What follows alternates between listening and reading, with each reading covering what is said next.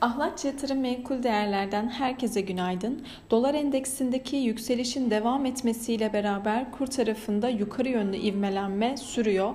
Dolar TL 14.80, Euro TL ise 15.72'den işlem görüyor. Küresel piyasalarda risk iştahının düşük olması sebebiyle dolar endeksi 102.50 seviyelerine yükselmiş durumda. Doğalgaz krizi sebebiyle Euro dolara karşı 2017'den bu yana en düşük seviyelere gerileyerek 1.06'dan fiyatlanmakta.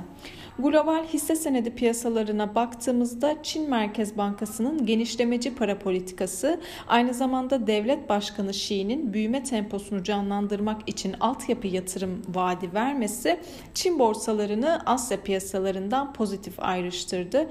ABD borsalarında özellikle Nasdaq'ta Kötü bilançoların tetiklediği sert satışlar sonucu %4'e varan düşüşler yaşandı. Vadeli tarafı ise bu sabah tepki hareketiyle yükselişte diyebiliriz.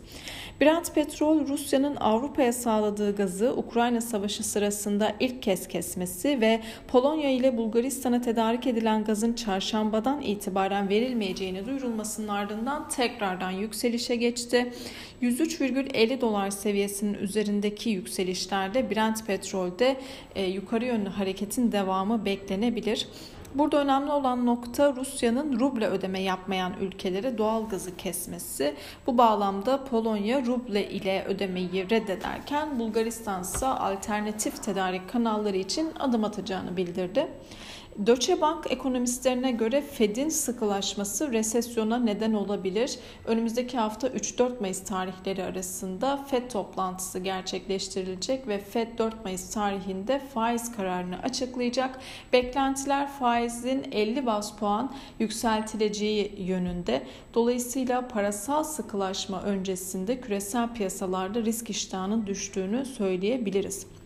İçeride Borsa İstanbul tarafına baktığımızda küresel piyasalardaki satış dalgası ile birlikte dün günü %2,59 değer kaybıyla 2418 puandan kapattı.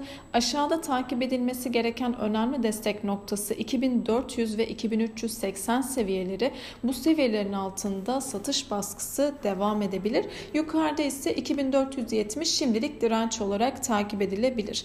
Bugün e, yurt içinde ve yurt dışında önemli bir veri akışı bulunmuyor. Herkese bol kazançlı güzel bir gün dilerim.